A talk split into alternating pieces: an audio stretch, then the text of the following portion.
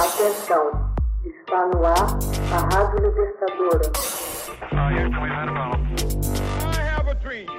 Começa agora o Hoje na História de Ópera Mundi. 21 de junho de 1791. Em fuga, família real francesa é presa em Varennes.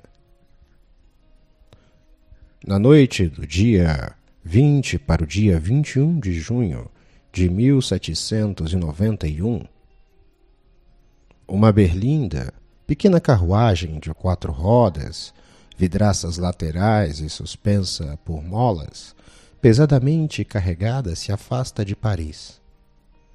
A bordo, o rei Luís XVI, a rainha Maria Antonieta e seus dois filhos, mais Madame Elizabeth irmã do rei, e a governanta das crianças. Onze meses antes, o rei e seu povo celebravam juntos a festa da Federação, comemorativa do primeiro aniversário da queda da Bastilha, episódio considerado como ponto de partida da Revolução Francesa. A Revolução parecia ter se encerrado e a monarquia constitucional bem estabelecida. No entanto, as relações entre Luís XVI e os deputados da Assembleia Constituinte não tardariam em azedar face à política religiosa.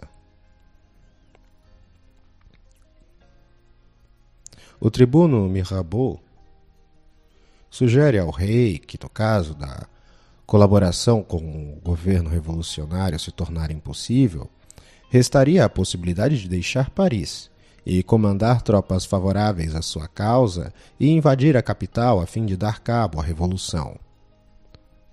O tribuno morre em 2 de abril de 1791. Em 18 de abril, os parisienses impedem Luís XVI de deixar o Palácio Real das Tulherias.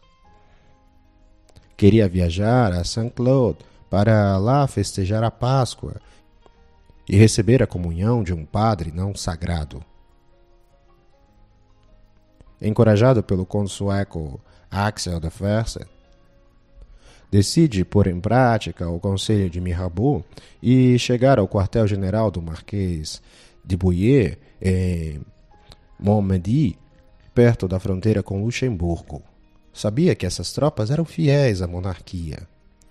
Na manhã do dia 21 de junho, quando se constatou o desaparecimento do rei, foi dado o alerta geral e o Marquês de Lafayette, comandante da Guarda Nacional, despacha mensagens em todas as direções ordenando a prisão dos fugitivos.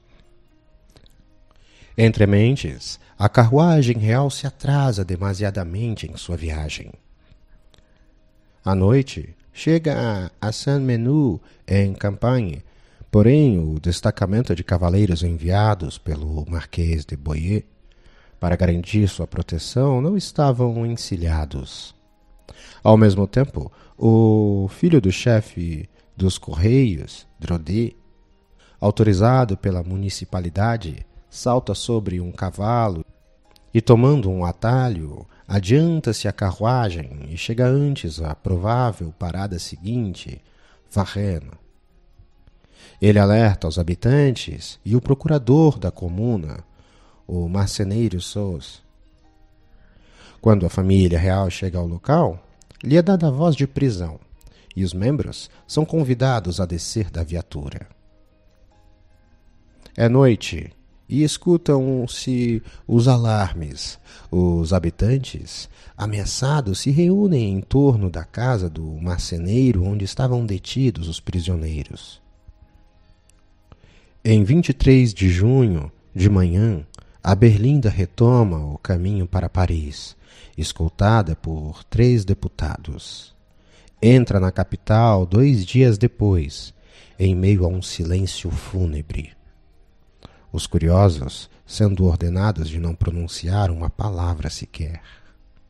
O rei é levado de volta ao Palácio Real das Tulherias e colocado sob vigilância do povo tem todos os seus poderes provisoriamente suspensos.